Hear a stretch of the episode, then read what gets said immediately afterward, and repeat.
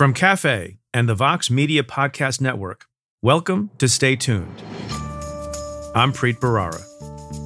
We are an aging, maybe dying empire with a democratic heartbeat that was our justification for being an empire. And both of those are in a kind of state of decline and decay. And I worry that if Trump or a Trump alike gets elected next year, that'll be it.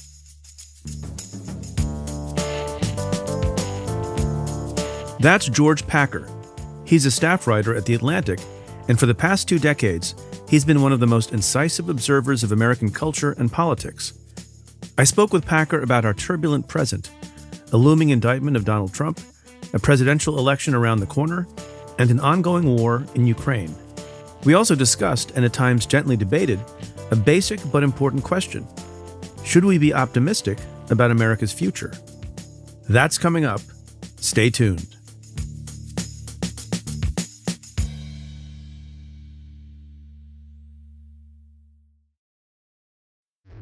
Support for this podcast comes from Planned Parenthood.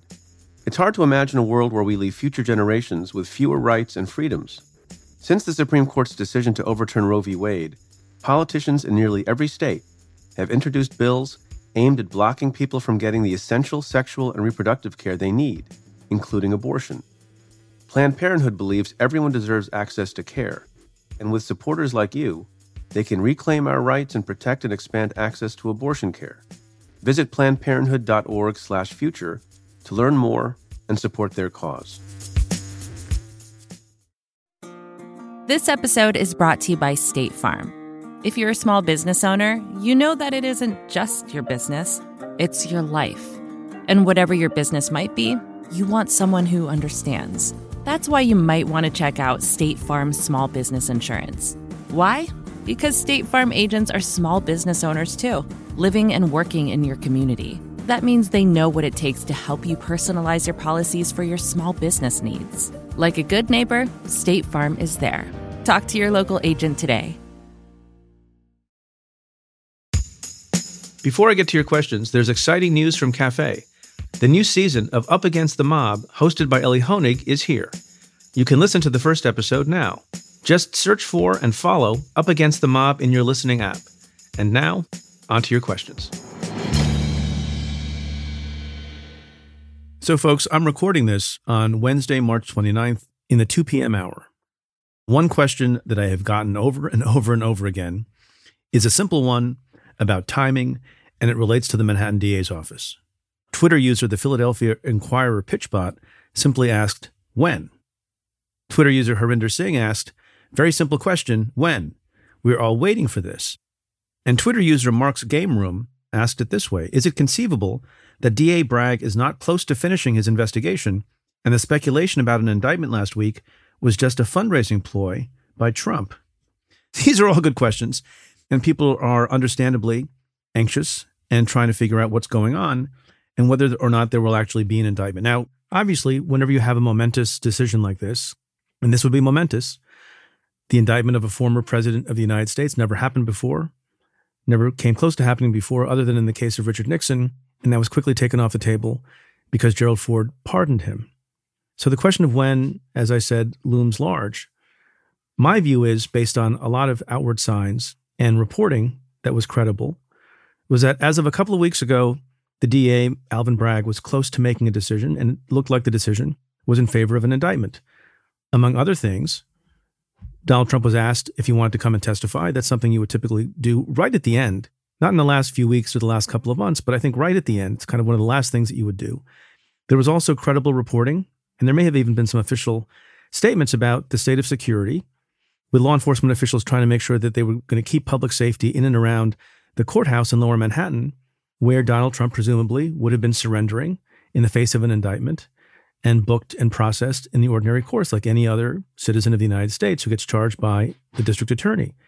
I think those preparations, with that degree of detail uh, and those kinds of meetings, also would not have been happening unless there was really a decision that was on the cusp of being made to indict Donald Trump. Then a couple of other things happened, and a few more witnesses were put into the grand jury. Another witness this past week was put into the grand jury, David Pecker of uh, the National Enquirer. It's hard to know if this is just a glitch, but there was reporting that just came out today as we were anticipating recording this session that suggests that the sitting grand jury will not be hearing anything about Donald Trump for the rest of this week, will not be considering the Donald Trump Stormy Daniels case next week, meaning the week of April 3rd. And then they have been scheduled for a long time for a several week hiatus. That suggests, as the reporting is now indicating, we may not have a decision uh, or an indictment for maybe another month. That's not what my sense of things was with respect to timing just a couple of weeks ago. Did something change? Was this always the plan? It's hard to know. I still think that the likelihood of an indictment is relatively high because of how far the district attorney has come. It may be that they're just trying to shore things up uh, with additional witnesses. It may be they're trying to shore things up with respect to legal arguments. As people have noted, some of these things that are being tried or being considered in this indictment, the connecting of a federal campaign violation to a falsification of books and records, is something you may want to make sure you have every T crossed and every I dotted. So the speculation about when uh, continues. It doesn't look like, if the reporting is correct, that it'll be in the next couple of weeks, but I will caveat that also to say maybe there was a hiatus planned that can be undone, presumably by the district attorney or the court, and we might see an indictment in the next couple of weeks after all. I guess this, I guess this is a long way of saying I just don't know.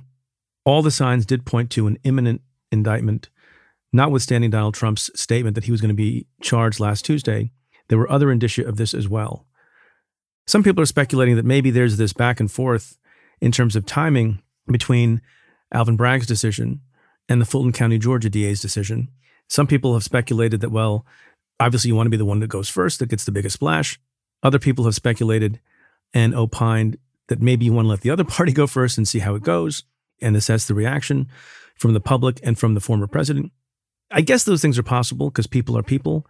I don't think that's the case. I think that Alvin Bragg, based on my understanding of him and knowledge of him and knowledge of that office, is that they're making sure they're being careful and deliberate and measured in how they bring their own case and not overly concerned at all about the timing of some other case in some other district. So we'll just have to do what uh, I always tell people to do stay tuned. I also got this question in an email that begins with, I think, a very astute and legitimate comment and observation. It comes from listener Kyla, who writes Thank you for an excellent episode with Vance, McQuade, and Honig. Honig seemed the most skeptical about the wisdom of bringing an indictment, both for legal and political reasons. I, too, am concerned about the precedent that an indictment would set a local district attorney, charging a former president on a relatively confusing campaign finance technicality. It's hard to see how this doesn't come back around to bite us Democrats. And I don't just mean big D partisan Democrats, I mean those of us who believe in democracy and the rule of law. Without the benefit of seeing all the evidence, where do you stand on this? So I, I really appreciate that question. And if you listen to me and Joyce talk about the potential indictment, you know that we discussed this at some length I've been talking about it with my students at NYU Law School. I've been talking about it with friends and colleagues, both people who have been prosecutors and people who have never been prosecutors. And I think I can understand both points of view on this. On the one hand, no one is above the law. Someone has gone to prison for this precise crime, Michael Cohen, in the federal system. And obviously, if you believe the facts at the heart of the Michael Cohen case, there's someone more culpable for that conduct who has not yet been charged and not yet gone to prison, and that's Donald Trump.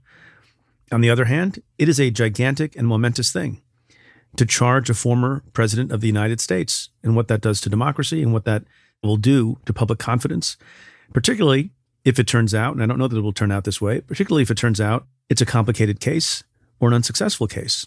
So I can see both sides of this. Without going on further, you'll hear that George Packer and I, during the course of our interview coming up, discuss this as well. I'm curious to hear from other people. Where do you stand on this?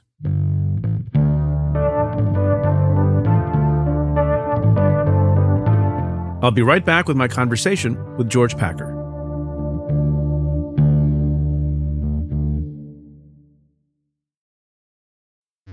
Support for this podcast comes from Planned Parenthood. Your body is your own. That's why Planned Parenthood is committed to ensuring that everyone has the information and resources they need to make their own decisions about their bodies, including abortion care. Today, lawmakers who oppose abortion are challenging Planned Parenthood affordable, high quality basic health care for more than 2 million people is at stake. Planned Parenthood believes that health care is a basic human right. That's why they fight every day to push for common sense policies that protect our right to control our own bodies. They also work tirelessly to oppose the onslaught of new policies aimed at interfering with personal decisions best left to patients and their doctors. They won't give up, and they won't back down. You can join Planned Parenthood in the fight to help make sure that the next generation can decide their own futures. The organization needs your support now more than ever. With supporters like you, they can reclaim our rights and protect and expand access to abortion care. Visit plannedparenthood.org/future to learn more and support their cause. Support for Stay Tuned comes from Squarespace. In this day and age, if you're starting a new project, one of the first things on your to do list is creating a website. That might seem a bit scary at first, especially if you've never done it before. But there are tools out there that make it easy for anyone to create their own site, like Squarespace. Squarespace is an all in one platform that you can use to build a website and help people find your ventures. Creating a website with Squarespace is straightforward and painless, even if it's your first time making one. Whether you want to sell your products or a service, or need a place to host your blog or portfolio, Squarespace can help you get your name out there and makes it easy to find on the web. They have plenty of tools to help make your first website look pretty great too, all while customizing it to fit your particular needs.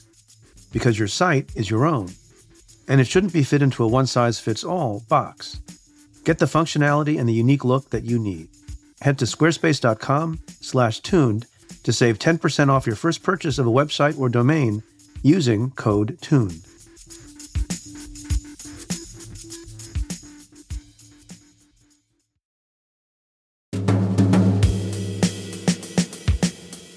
The Atlantic's George Packer often writes about language and speech. He's out with a new essay in the April issue of the magazine called The Moral Case Against Equity Language. In it, he takes aim at the raft of language guides being put out by nonprofits and universities, writing that they, quote, belong to a fractured culture in which symbolic gestures are preferable to concrete actions and argument is no longer desirable, end quote.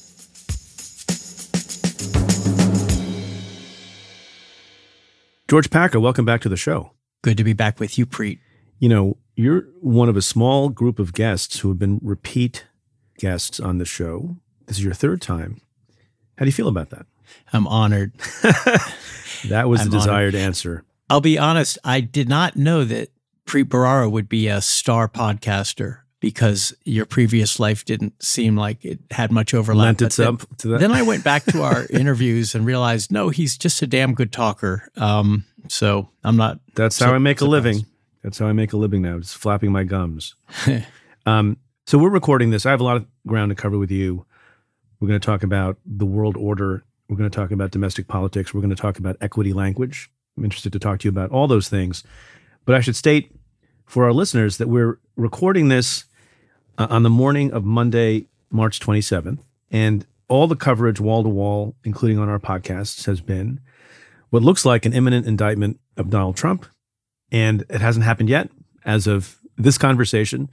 By the time people listen to our interview, it may have happened, it may not have happened. So I want you to prognosticate a little bit. Assume that Donald Trump is indicted by the Manhattan DA on the grounds that people are speculating about. You're a, a keen student of American politics. Uh, this is not a legal question. Do you have any worry about how the country digests that? Yes. I wish it were Fani Willis down in Fulton County, Georgia, uh, who was about to indict former President Trump. Well, that's interesting. Why is that?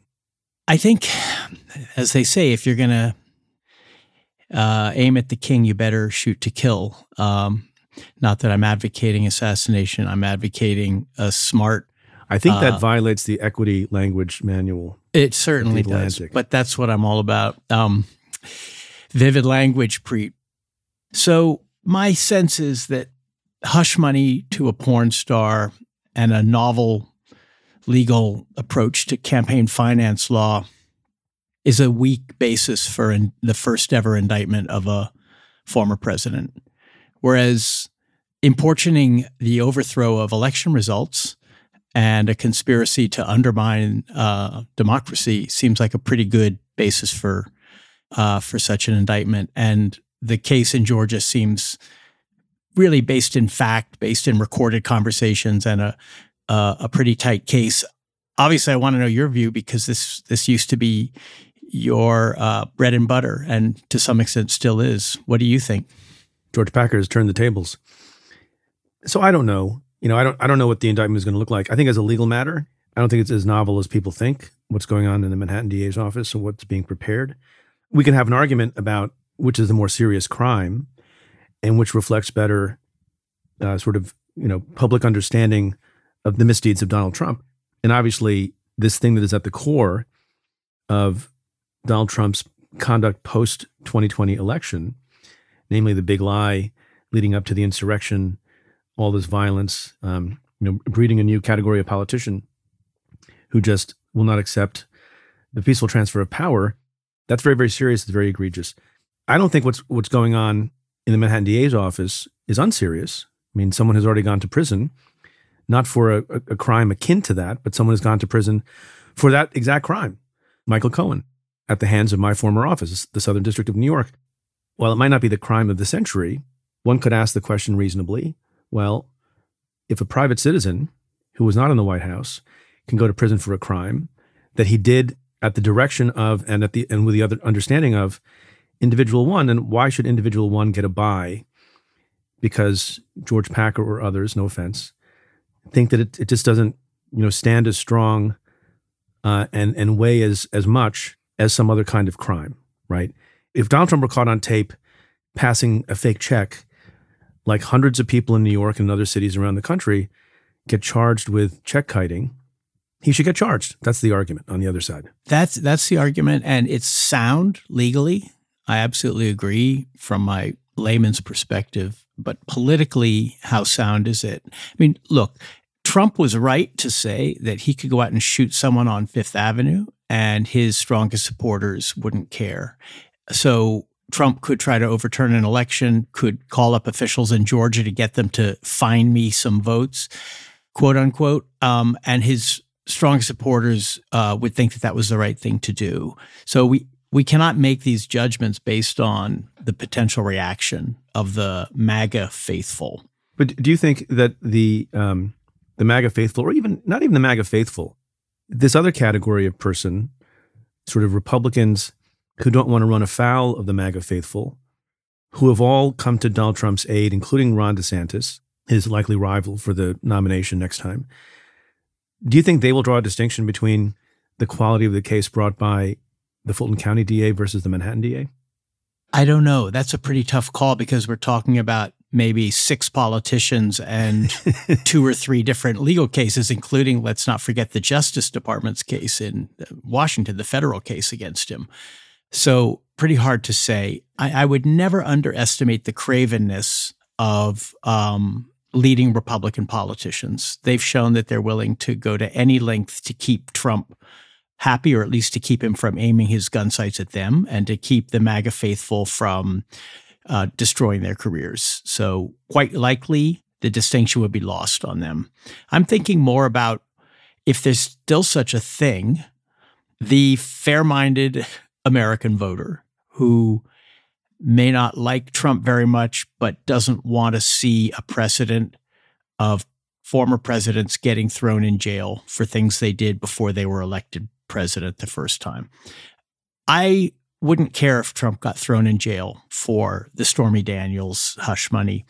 I think it was justice done, but I'm worried about whether this is the case that's going to set a precedent that says presidents cannot try to overturn elections, which is what I care about more than I care about hush money to a porn star. Right. I mean, the argument in response, and I'm not carrying anyone's water here, is that when you say hush money to a porn star, it sounds like, you know, something tawdry and unserious, but it was done in connection with a campaign and was right. done for the purpose of influencing an election. And when you say it was for conduct that happened before he became president, yet that that alleged affair happened before he was president, but the payments and more relevantly, the reimbursement of the payments that were falsely categorized at the business um, and hidden and covered up continued well into the first year of Donald Trump's presidency. So I'm not, I'm not, look, I'm not saying that's the same as, you know, trying to undo the peaceful transfer of power, of course, but it's not nothing. Right. Let's shift from that slightly to the political situation and how you think Donald Trump is doing. As I said, we're recording this on the 27th, this past weekend in Waco, Texas, of all places. Donald Trump held his first rally. I have stopped watching his rallies, even though we sometimes comment on them. Some of the coverage has, has suggested that the MAGA faithful, that their their ardor for him has has waned a little bit. Do you think that's true, or do you think it's just the other people who went along are a little tired of the drama? How, how do you describe his standing in the moment at the moment? Well, there was a, a, column in the Times today by someone who was actually there, which I was not, uh, David French, who said that it was not Trump leading the MAGA faithful, it was the MAGA faithful essentially uh, commanding Trump and everyone else who spoke to that they please them. In, in a way, Trump is no longer the leader of a movement. The movement has taken a, a life of its own. And all these politicians, because this movement is the base of their party, have to kowtow to it. And Trump may be, in some ways, not much different. So the mystique of this strongman, demagogue leader has faded because he's no longer president, because he's done a lot of stupid things uh, since the presidency, as well as during the presidency, because he's not quite in the news in the same way. And when he is in the news, it's usually pretty unflattering. Um, so perhaps there is a bit of a fade, but there's no fade in the feelings and the impulses that brought Trump to the presidency. In fact, if anything, it's stronger and more extreme than eight years, uh, seven years ago. Um, and that is a big worry because that still has a stranglehold on one of our two parties. So in a way, Trump is. I I felt for a long time, Preet, that we pay way much, too much attention to him. Um, that his every statement should not be publicized and, and scrutinized, but we should pay more attention to the people who uh, would vote for him or for someone else who seemed to them to embody Trumpism, because I think that's where the action is now, not so much with this kind of this uh, Orson Welles figure in Mar-a-Lago. Okay, so let's talk about one such person, Ron DeSantis. I've asked this of many podcast guests because he may very well be the next president. Some people are more bullish on that. Some people are more bearish on that. Um, I think it sometimes depends on what they want to see happen. I'm not sure how clear eyed anyone's analysis is. What's your assessment of Ron DeSantis's political prowess and his ability to emerge from a, pri- a crowded primary victorious over Trump? He's obviously got a brilliant grip on Florida politics, um, at least as of last November. And he has decided it's pretty clear to be the winner of the MAGA primary, to be the guy who takes that crown away from Trump, uh, if anyone can. He's not playing to moderate Republicans or to independents or to people who voted for Trump but with their noses held. He's going all in in the culture wars, um, in sort of the bully politics, the politics of derision and contempt. He's very good at that. Can he inspire anyone who isn't already deep in Magaland and who really is looking more for Trump to come back? That that's that, that seems like a risky strategy. He's going head to head with Trump to win Trump voters. And rather than to expand uh, the Republican pool, the, the pool of the Republican nominee, to others who went over to Biden in 2020 or who were weak Trump voters. And so it's a, it seems like a high risk strategy. And it, it also aligns with what seems like a kind of doer and stiff and unattractive personality, which without the charisma that Trump supposedly had for a lot of Americans. So those two things together seem like a shaky foundation for a winning uh, Republican nomination. Yeah, doesn't he seem like kind of a stern scold? Yeah, when he yelled at those kids for wearing masks to an event of his. well, we see, you know, William Goldman, the greatest screenwriter ever to have written screenplays, wrote famously, Nobody knows anything. And he was talking, of course, about Hollywood and the failure to predict what would bomb and what would shine. I feel the same is true in politics. I mean, I remember thinking back in 2016, I don't know what the conventional wisdom was about who would win the primary, but I remember thinking Rubio had a really great shot, that Rubio was the one, uh, another Florida man, if you will. And boy, was that wrong. D- did you have a view in 2015, 2016 before Donald Trump emerged as the leader? I can say honestly, I saw Trump coming from a long way off. You did. I wrote a book called The Unwinding pre I was going to ask. I'm going to ask you about that. 2013. It, it, did not name Trump as uh, the coming Mussolini of American politics, but it did paint a picture of a country that was ready to be uh, swept away by someone who came in with a lot of conspiracy theories, a lot of ugly talk, a lot of divisiveness because the country itself was so divided and so dispirited and in such a sour mood. And that was just based on regular reporting. Yeah. So I, I didn't see Trump as uh, a candidate from 2013, but by 2015, when he uh, came down the escalator, did you think to yourself, this guy's going to win it? Or did you think to yourself, this guy is going to do much better than people think? The latter. I honestly didn't think yeah. he was going to win it because I read the same polls everyone else reads, and the polls suggested that Hillary Clinton was going to beat him, although it got kind of close toward the end with some help from the Justice Department and the FBI. Um, so, no, I, I didn't have a calculation that Trump would win by X votes. I had a sense that someone like Trump could win against all the precedent of American politics. The guy who was saying how bad things were, the guy who broke every rule and every norm, the guy who called names, who who was openly racist and sexist. Yes, I thought that guy could win. You mentioned the unwinding, which when you say 2013, it sounds like it was just yesterday. But I realize if you do the actual math, that's a decade ago. And my question is not very specific, so you can go anywhere you want with it. How are we doing as a country. I just read recently that for the first time, American life expectancy is going down. Uh, we have a huge increase in racist incidents, anti Semitic violence, anti Asian violence. All sorts of bad things are happening. Looking back a decade from the time you wrote that book, how, how are we doing as a country? And as further grist, I'll point out that in a more recent book you wrote, you suggested that Americans have lost the art of self government. Right. That was in Last Best Hope, which was uh, two years ago. And the two are related because electing Donald Trump and then living under his his rule and his attempted destruction of the federal government. He really did try hard. And I think if he is reelected, he will destroy the federal government and the basis for democratic self government. All of that showed that we had come a long way from being able to think clearly, see clearly, talk to each other, solve problems, compromise, all the somewhat bland but essential virtues of democracy, which is you know has, has become subsumed by cable news and social media and who can shout loudest and get the most attention for it. And that's still going on. So how are we doing 10 years later after the unwinding badly badly because the trends that I saw back then have all worsened. Inequality has worsened. Polarization has worsened.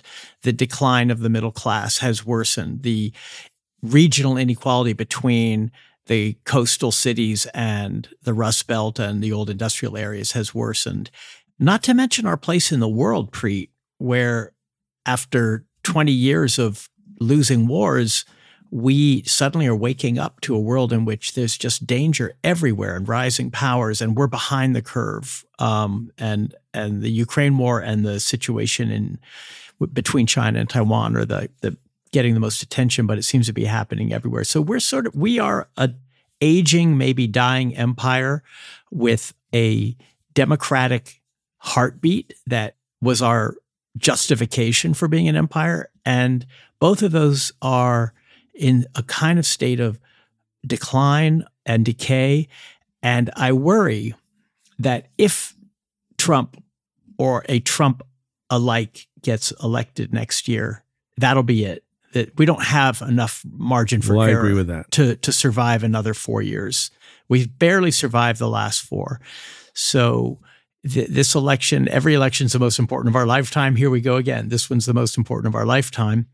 And even if Trump doesn't become president again, so many trends in American life are heading in that direction. You know, it, it's it's weird because it's an ambiguous situation lots of things are working well. We have a lot of creativity. We have a lot of entrepreneurship. We have a lot of scientific uh, breakthroughs going on right now.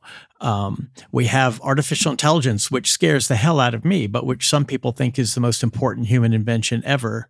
There's a lot of uh, ferment in this country. It's not as though we're just stagnating into nothingness, but the underlying trends that I just named are all heading in the wrong direction. The social trends, the trends that tell us how we're doing as a as a country, as a collection of people who have to live with each other and govern ourselves together.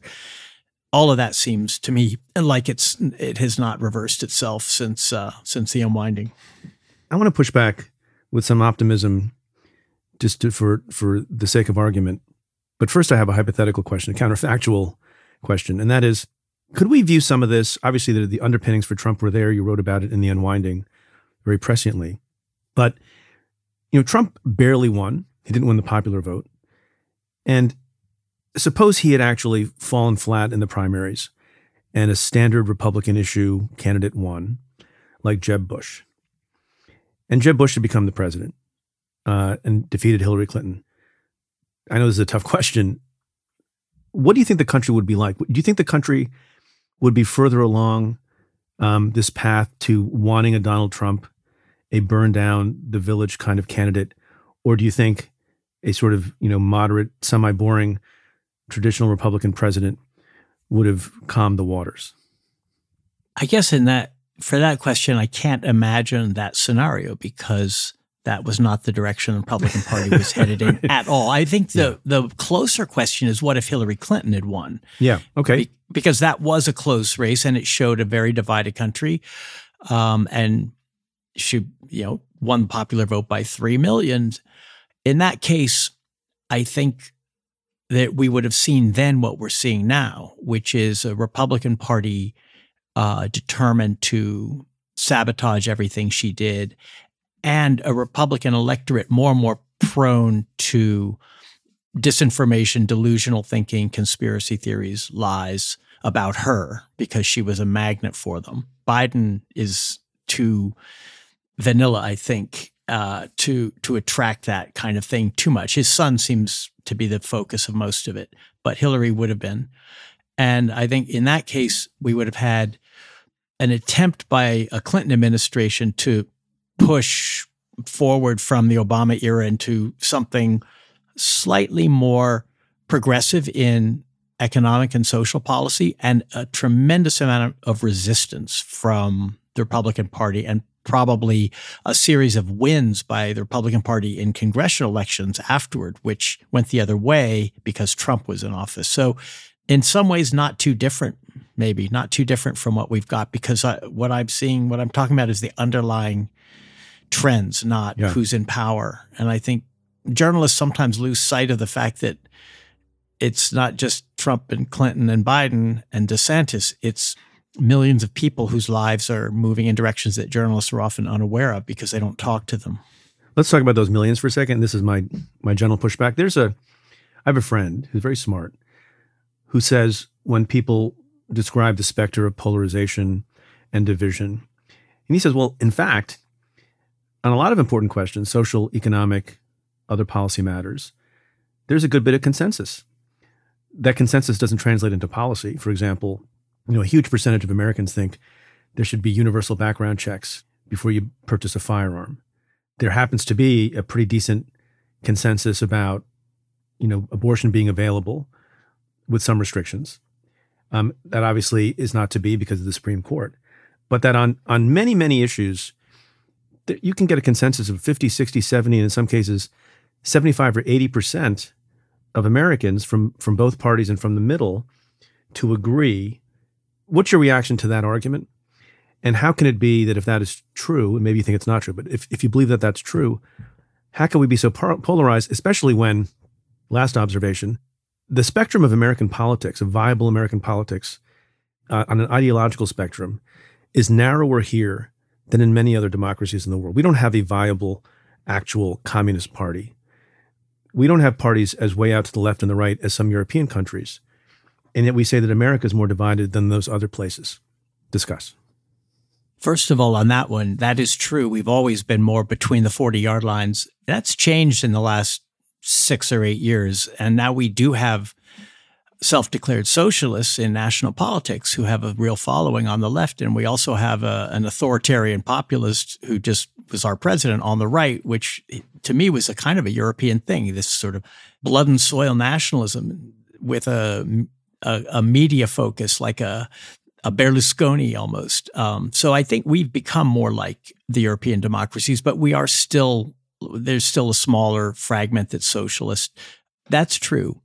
And if people voted, I also believe this, the polls about background checks and abortion access and maybe even path to citizenship for uh, immigrants. If people voted on that basis, our politics would be very different, but people don't. They may have that view when a pollster calls, but they vote on other issues and maybe not even on issues, but on feelings and on fears and on hatreds. And I, I think it's called negative polarization or something like that. It, it's there's a political science term for when you're really just voting because you don't like the other side. You're not really voting for your own side, and whatever the other side does, you're going to be violently opposed to it. That is just as true a force in our politics as those more reassuring numbers you just cited, and those seem to be the basis for people's voting behavior more than well, this guy is for background checks, and so am I. So I'm going to ignore the fact that my party tells me he's uh, a communist um, who wants to give the country away to the People's Republic of China. If you had to place blame for our predicament on voters or on politicians, which do you pick, or are they the same thing? Because there's an unmistakable feedback loop between them. There is that feedback loop and we do get the politicians we deserve. But I've always had this sort of a naive view that elites have some obligation to deserve the privileges that come with being an elite, whether it's in politics or business or the media. And what's happened, I think, in the last 30 years or so is elite behavior has degenerated to the point where it is now okay to say things, to do things, to pit people against each other if it's in your interest, if you'll make money off it, if you'll get elected off it, if you'll stay on the air off it. There's no restraint left. There's no self restraint. And this all sounds very Pollyannish, but I do think if you compare the behavior of elites now to 30 or 40 years ago, uh, it's it's sort of shameful what you see. Now, shame on the public for being manipulated by them, but shame on the elites for taking the privileges that come with that power and turning it to self interest to the point where they're willing to see the country go down the tubes. Because that is truly what it's about. If you are a host on Fox News, or if you're a member of Congress whose whole purpose is to antagonize the other side in order to raise money and get reelected, or if you're a tech mogul who's created an engine that makes money based on getting people angry at each other uh, on social media. All of those things are examples of how elites have become irresponsible to the point of destructive without paying a price for it. I'll be right back with George Packer after this.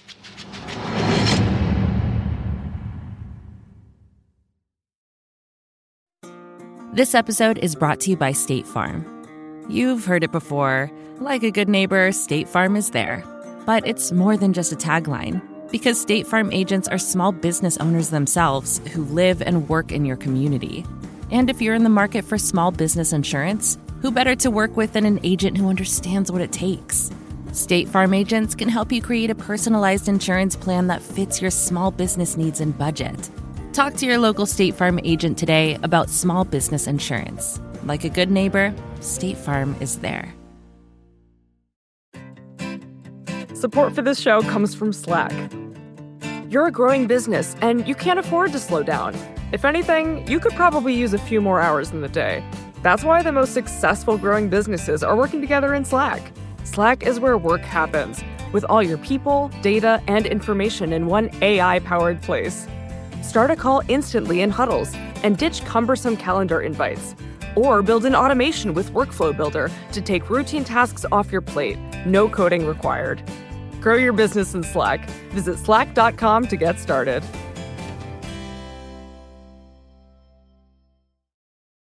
Sort of interesting uh, hearing you talk. And this is a, this occurred to me, this is a small experiment that I've thought about. You know, I'm, I'm less active on Twitter than I used to be. I used to be quite active. Um, I just find it, you know, not that gratifying anymore. And I, I basically promote the podcast and amplify some other people who I think are interesting. And every once in a while, I'll tweet something. But I much prefer, you know, expressing my thoughts and ideas, talking to you. Um, you know, we do three podcasts a week. Everything on the on the uh, on the internet gets misconstrued, especially if it's in social media. But my recollection is when I was more active, that if I posted a snarky, clever tweet, right, about Trump or someone else, and it was particularly snarky and clever, it would get a lot of engagement, right? But on the more rare occasion, if I posted something hopeful, every once in a while I would post something about my immigrant family on the 4th of July and a picture of my my family on the last day before they came from India to the United States, that that would get even more engagement. To me, it tells me that if you are of you know some talent and not particularly of good faith, that the easiest road to likes or popularity and to audience is to be snarky and a jerk. If you, if you can do it in a clever fashion, all the better. But but true art and uplifting messages, that's harder.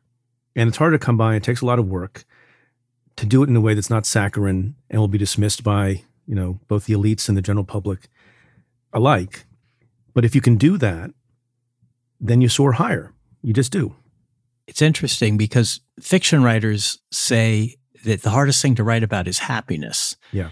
And of course, Tolstoy wrote that all happy families are alike. Yes.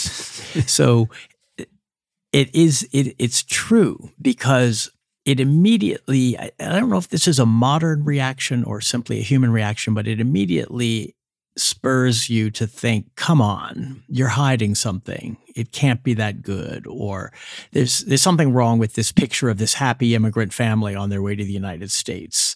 Um, what's going on behind the scenes? We just imagine that w- we don't want to be suckers. We don't want to be naive. There's almost nothing worse in our culture than believing something nice and then finding out that you were stupid and wrong and it was actually shame on you you you got fooled so maybe that's part of what's going on but i'm glad to hear that your your optimistic and hopeful tweets got, got a lot of attention why I just, you I, keep I do doing think- those I do think. I mean, the problem is people's talents and skills maybe don't match.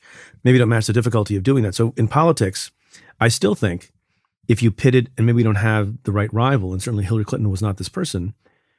If you take Donald Trump and you say he's the paragon of cynical, overthrow everything kind of politician, and you found his equal of a different nature, you know, the most inspiring counterpart you could find. I don't know if that's Obama or Jack Kennedy or whoever else, and whatever you think of them, you know, they they aim for the inspirational. That the inspiring person of equal talent beats the cynical person. That's my hypothesis. well kennedy beat nixon Yeah. uh, unless you think that cook county threw that election no Um, comment on that. Yeah.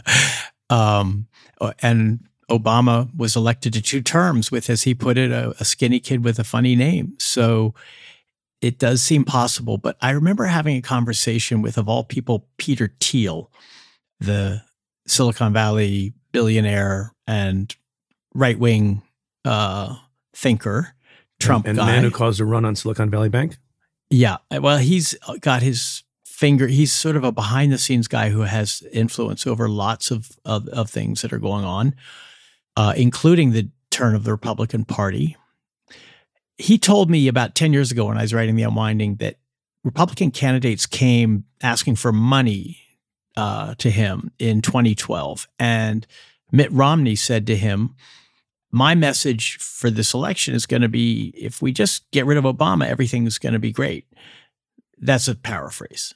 And Thiel said to me that he thought you're not you're not going to win because that's not where the public is. What the public actually wants to hear is everything is terrible and we need to burn it all down. And so Thiel saw something coming he, that you could call Trump and that went against every cliche about American politics, which is that you have to be optimistic. You have to be, you have to tell a sunny story about American democracy, and you have to sound like a mix of Reagan and Kennedy. Turned out, for a while at least, that's not been the formula that always wins, and that's a sign of something gone wrong. But a really charismatic candidate who can do that, who can be hopeful and unifying um, without being shallow and naive, I think there there is a place for that person, and that and in a way, if Joe Biden were more of a of an orator, he would be that kind of president. But he just isn't a good speaker, and so we don't really know how he sounds. You mentioned Reagan, and I, I was wondering. It's been a while, and I was young. How do we describe Reagan on this spectrum of hopeful and optimistic and inspiring versus fear mongering? Because there was some of that too talk of welfare queen and all of that. Where do you put him on the spectrum? Well when i was in my 20s and he was president i hated him. Uh, i thought he was cruel and and telling a, essentially a lie about america that everything was great if we just would get rid of the government uh, which i still think is a terribly destructive view that sees the republican party and in some ways still has its grip on it 40 years later um, the libertarian streak of the Republican Party. But you know, we've come a long way since Reagan, and in in the hazy glow of looking retrospectively, it's hard to hate him. I don't I don't have that feeling about him. I I think he was what the country wanted coming out of the 70s and Vietnam and the hostage crisis and stagflation. The, the country wanted to be told a story about how wonderful everything could be if we would just close our eyes to this and cut spending to, to these wasteful people and stand up to the Russians.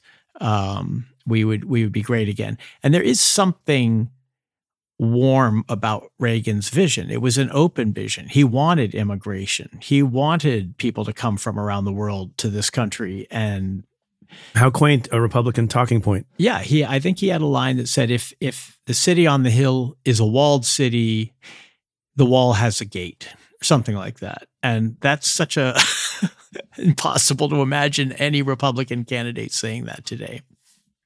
Last counterfactual. I'm just fascinated by this idea of, of which vision wins if you adjust for quality and talent of the messenger.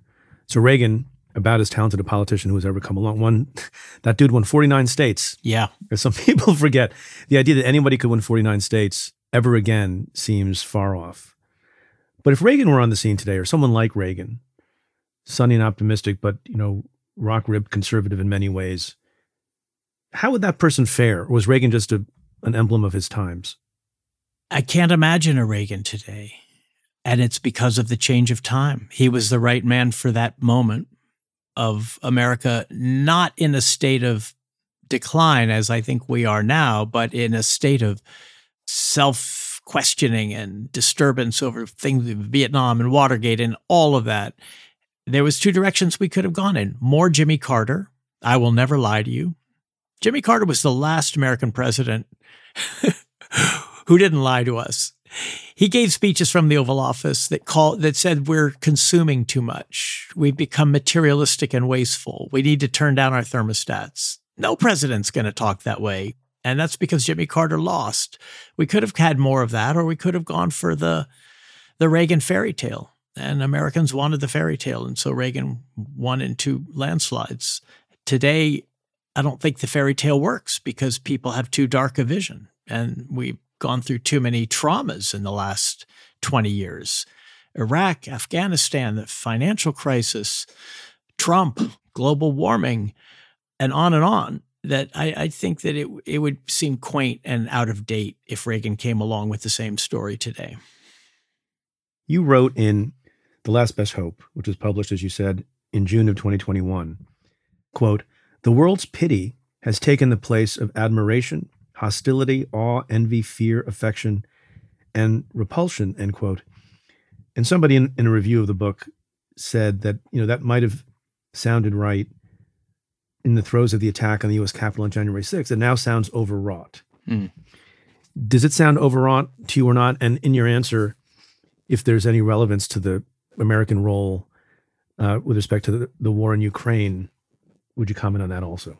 Yeah, I, I think pity is no longer the right word. I wrote that in the middle of uh, the first months of the pandemic with the election uh, and the insurrection right upon us. And it did seem like an unusually terrible time of uh, chaos and incompetence, just the sheer incompetence of our response to the pandemic, um, with the United States leading the world per capita in deaths. Uh, with all that we spend on healthcare and all of our advanced research. So pity seemed the right word then. It doesn't quite seem right now.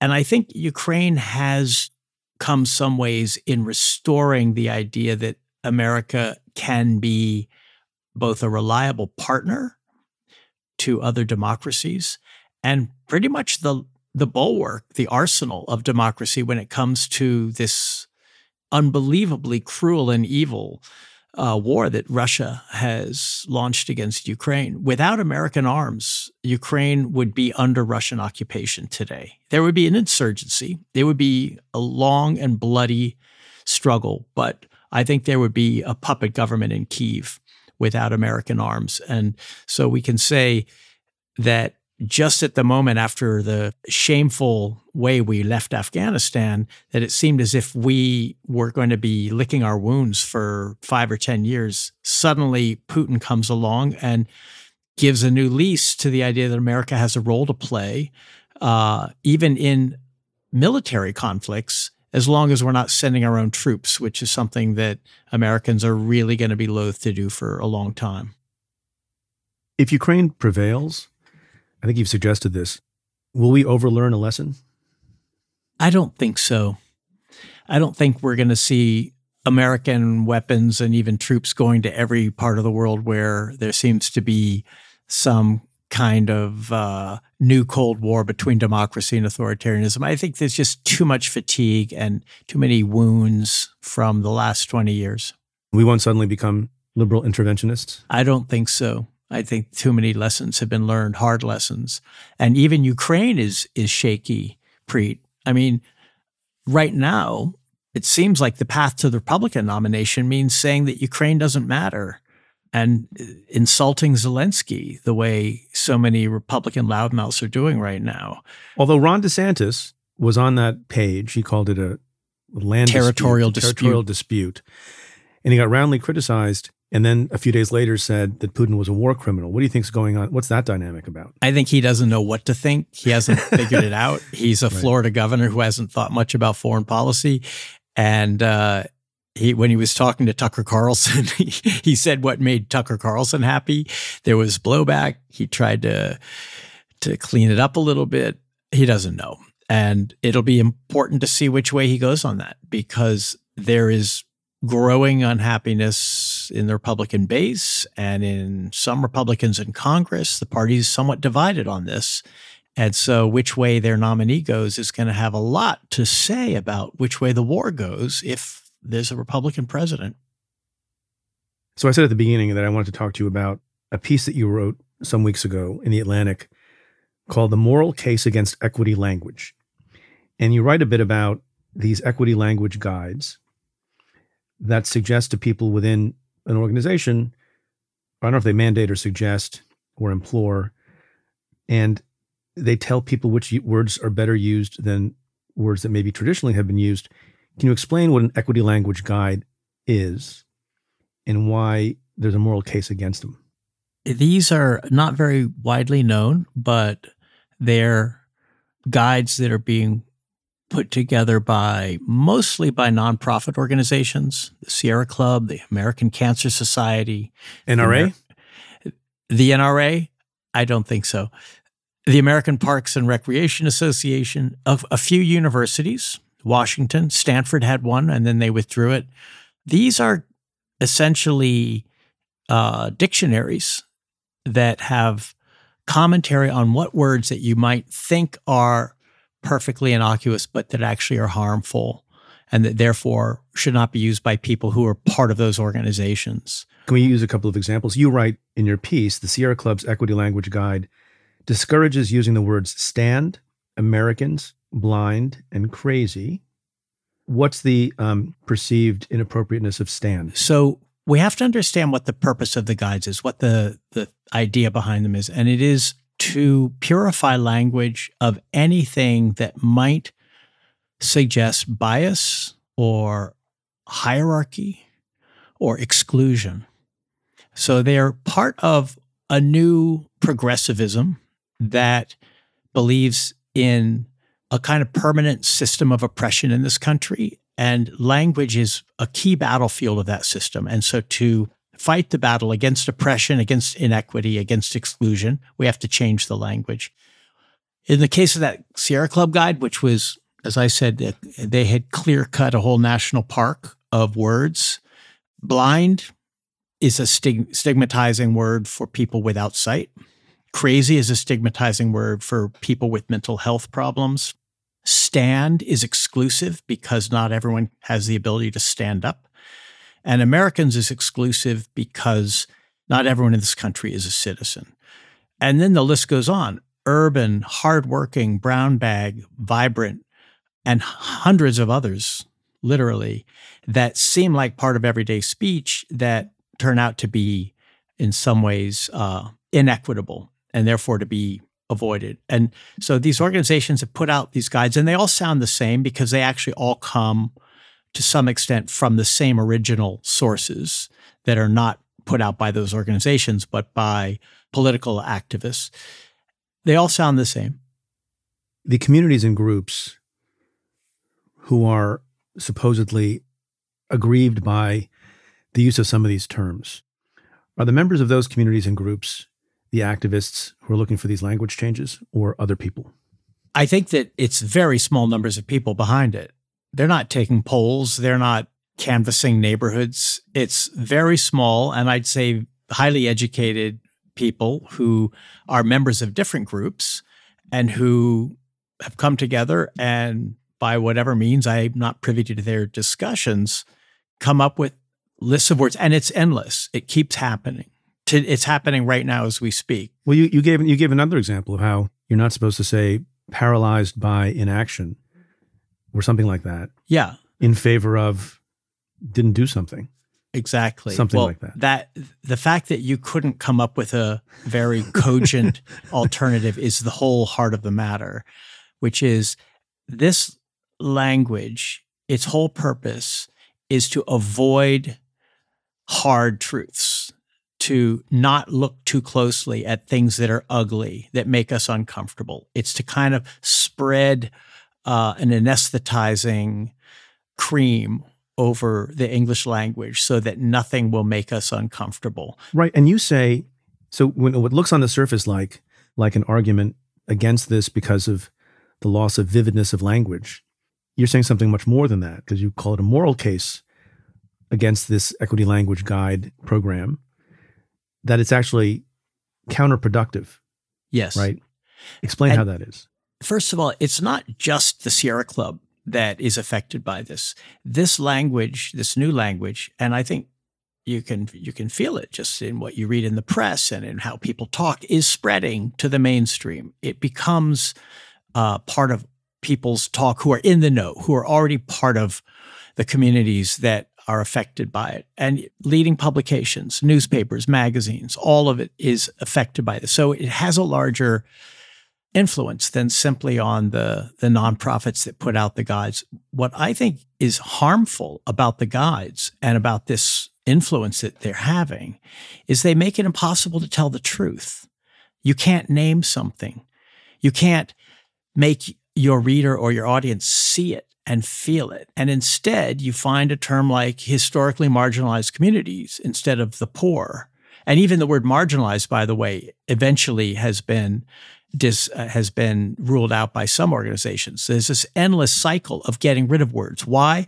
Because every word that is applied to something that makes us uncomfortable, whether it's poverty or racism or oppression, eventually is going to get tainted by that association. And we're going to have to get rid of it to find a new word that's even less associated. And then over time, that word, uh, under resourced, is going to become associated with poverty. So we'll have to get rid of under resourced and find an even more euphemistic and bland and abstract term. And all of this is making it impossible to have a serious, honest conversation about the thing itself. And therefore, to be able to solve the problem. You cannot solve a problem that you can't name. Truth is painful. And good writing is painful because it tells the truth. This is all bad writing, which is not just a problem for journalists or for English teachers. It's a problem for all of us because bad writing, which is to say sloppy or vague or imprecise, leads to bad thinking. And bad thinking in turn produces bad policies. So we think we've solved a problem because we've come up with a word like marginalized, when in fact what we've done is made the problem harder to solve by not being able to talk about it. So I actually think if you are for equity, if you are for justice, you'll reject this language and you'll say, let's start using vivid, precise, clear terms in order to be able to know what we're talking about and therefore to solve problems. How would we have to rewrite the inscription on the Statue of Liberty? Give, it, give, us give us your what, not your pool. Um, we advocate the um, admission you're, you're of the uh, marginalized and the unwealthy, the disenfranchised of the world to the whatever it is is going to be so forgettable and will not inspire anyone. No one will want to come to the United States based on the rewriting of uh, Emma Lazarus's poem. So, yeah, that you've you've named a good one. Just for emphasis, you know, there will be people on the right who come after issues of diversity, equity, and inclusion for their own reasons. Those are not the arguments that you're making. You're, you're making the arguments, the moral argument in part, on the basis of solidarity with those groups who have plights themselves, that this language somehow works an erasure of them that is counterproductive. Is that a fair assessment? That is a, good way to put it. It's not inclusive, it's exclusive. So that when a tiny group of people come up with the word Latinx and make it mandatory because it's uh, gender non-specific, they're excluding the vast majority of Latino or Hispanic Americans who ne- who'd never heard of that word, don't know how to pronounce it, and would never apply it to themselves. And actually, there were polls done showing that it was somewhat alienating. And in fact, I think a few of these organizations have pulled back a bit and not insisted on it because it turns out not to be a universal term. It's a term for a tiny and highly educated elite who've come up with it because it makes them feel better about not using gender specific terms. Right. So some of these terms that sort of um, were ushered in have lost favor. People of color, for example, kind of a bland, generalized phrase that has been demoted. Explain why that is. Yeah. Some of these equity guides say people of color is no longer the preferred term. It was for quite a long time because what it did was essentially divided the world's population into white people and non-white people. But instead of non-white, which is a negative, people of color became the positive term, except that it included everyone from Bogota to Nairobi to Seoul, South Korea. It it, ha- it was such a vast generalization that it was kind of useless for um, for most purposes.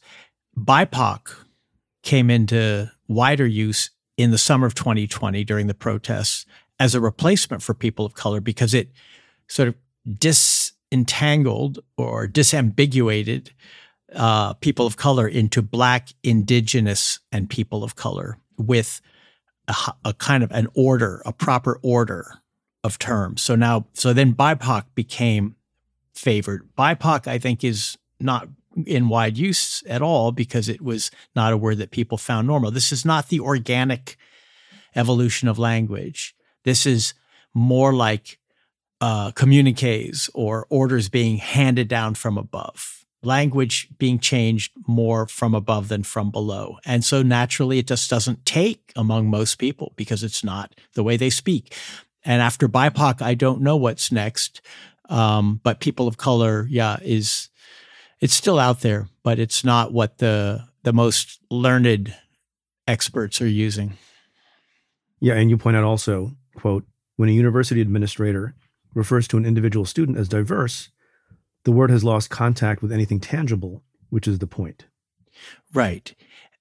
I'm sure you've heard someone say she's diverse or uh, using it I thought that meant that she contains multitudes. Yes. Well, we all do, according to Whitman. And, and, and I think we do. But those multitudes are not really conveyed by the use of the word diverse today, which actually is more limiting than encompassing. Um, and it does lose contact with reality. In the piece, I went through the exercise of taking a paragraph from what I think is a great piece of journalism, Behind the Beautiful Forevers, uh, by Katherine Boo about uh, a slum outside Mumbai, India. Slum, by the way, is not a word that should be used because it's it's too evocative. It just is is too blunt. And Kate Boo describes a character in this place in extremely vivid terms, kind of using the language of the people there, the runt leg, the one leg.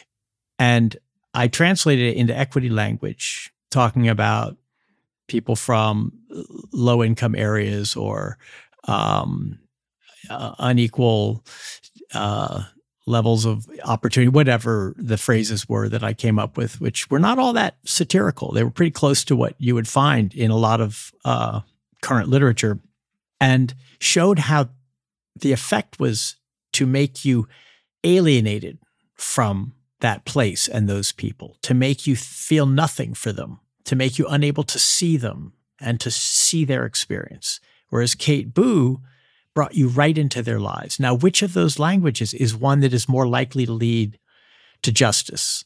Um, to me, the answer is obvious. And you've you removed one basis on which a person not familiar with the community or with the plight can empathize with those people if the language is overly bland. Exactly. And uh, honestly, who's it serving? Is it serving the people in Kate Boo's book? I don't think so. They know they're poor. They don't need to have a new word for it. I think it serves people who don't want to have to think about it too much, but want to feel okay about themselves. So we we find words like justice involved person, which means someone who essentially has been in prison, because thinking about prison makes us uncomfortable. So we find a term that makes it so abstract that you hardly even know what's being said.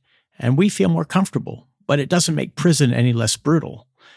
This is why I think equity language doesn't have justice on its side. What it has is a feeling that if we just change the words, we've solved the problem. But to me, that's a deeply pessimistic view because it's as if to say material conditions aren't real. All that's real is language. And um, that's where a certain amount of uh, maybe overeducated thinking gets you. But to be clear, two points. One, you're not saying because people will, write emails. You're not saying that you know being thoughtful about language and being thoughtful about some terms that are pejorative and are hurtful to people, that are really hurtful uh, to people, or that are overly masculine for no reason. So, for example, do you have any problem with this? Wasn't an equity guide because this has been true for a while. To refer to um, people as firefighters rather than firemen, no, of course not. It doesn't change. Words should call up images to have any effect. Equity language doesn't call up an image. It's like a fog that's been spread across the thing so that you can no longer see it. Firefighter, firemen, that doesn't have that doesn't change that. What it does is makes it something that both genders can be a part of. Of course not. No, I'm not saying we should try to insult people. I'm not saying we should call people by names they don't want. I'm not saying we should use inadvertent insults on a regular basis, even when someone calls them to our attention. N- none of that. What I'm saying is the impulse, perhaps the good impulse not to offend with language, has become an impulse not to feel bad. And that impulse doesn't serve anyone. And in fact, I think is uh, is kind of a step backward and we need to clear the fog and write more like Kate Boo. Not that we all need to be great writers. We just all need to see things clearly in order to be able to name them and in order to be able to talk to each other in a way we understand with a common language that can lead to some kind of common solutions. I mean, you, you say flat out in the piece about the motivation here quote, the rationale for equity language guides is hard to fault. They seek a world without oppression and injustice. Because achieving this goal is beyond anyone's power, they turn to what can be controlled and try to purge language until it leaves no one out and can't harm those who already suffer, end quote. Have you gotten, what's the reaction been to this piece? Actually, quite positive, lots of attention, and mostly positive, with a few people saying, oh, you just want to be able to insult people, uh, which is a willful misreading of it because I'm quite clear that there's obviously a baseline of respect that is necessary and decent and that we should all follow. This is not about open season on pejorative language at all.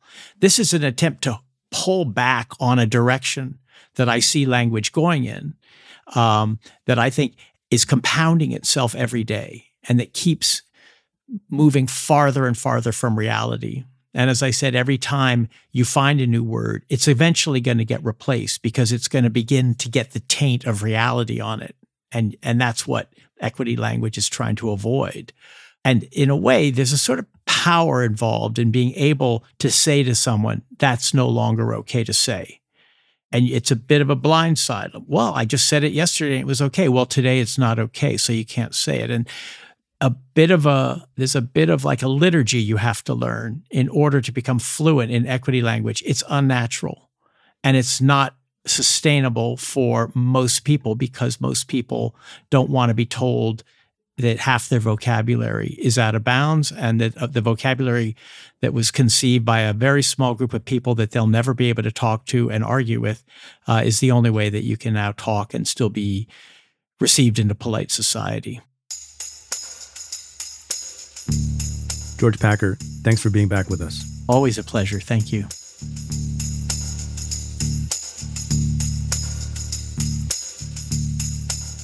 My conversation with George Packer continues for members of the Cafe Insider community. We discuss Packer's concerns about the rise of artificial intelligence. There's a lot to worry about. What robots and, and outsourcing did to people in industrial jobs AI could do to people in the knowledge economy who thought that they had found the, the right path out of uh, the post industrial age. To try out the membership for just $1 for a month, head to cafe.com slash insider. Again, that's cafe.com slash insider.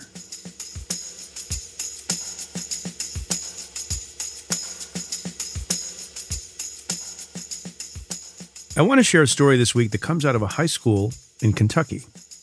As reported by the Washington Post, the Martin County High School boys basketball team was in a tight game against rivals in Pikeville, Kentucky. The team they were playing, who seemed to have the upper hand, were from a nearby high school. And on the side of the court was that school's band, who had traveled with the team to play for them and cheer them on. The spirit was palpable. But the players from Martin County High didn't have the same support. Though Martin County does have a band, they aren't able to travel with the basketball team due to budget limitations. But as the score reached a tie of 64 all, something happened. Music started playing for the Martin County Cardinals. It was coming from the band from Pike County Central High School. Their team was playing next, and so they were just standing by waiting for their turn on the court. But once the members of that band realized one team on the court didn't have anyone playing for them, they had the idea to step in. Jason Johnson, Pike Central band director, told the Washington Post, quote, we began performing a couple of fun tunes. We had a great organic moment of just kids supporting kids. End quote. And according to the article, the energy in the room immediately changed. 17 year old Abigail Ratliff said, quote, We just wanted to encourage them and uplift them in a time when they needed it most. It was such a cool experience to get to support someone else. End quote. At the end of the game, which went into overtime, the Martin County Cardinals took home a big win, 80 to 71. That will send them to the state tournament, the first time the small school will play at that level in 40 years. What's more striking is that Pike Central, the band who played the music, is actually a rival of Martin County High School. They often go head to head at other sporting matches, but not this time. I love this story because it shows a moment of real togetherness. These high school students saw an opportunity to help and support other kids who weren't part of their school, who actually they will compete against in the future. And they took it because it felt like the right thing to do.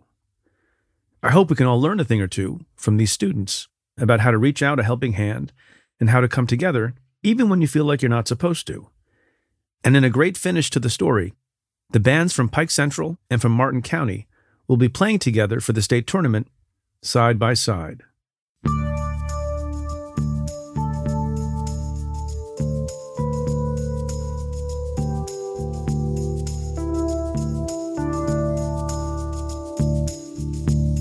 Well, that's it for this episode of Stay Tuned. Thanks again to my guest, George Packer.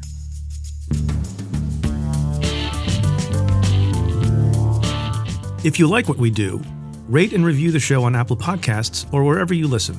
Every positive review helps new listeners find the show. Send me your questions about news, politics, and justice. Tweet them to me at Preet Bharara with the hashtag AskPreet, or you can call and leave me a message at 669 247 7338. That's 669 24 Preet. Or you can send an email to letters at cafe.com. Stay tuned is presented by Cafe and the Vox Media Podcast Network. The executive producer is Tamara Sepper.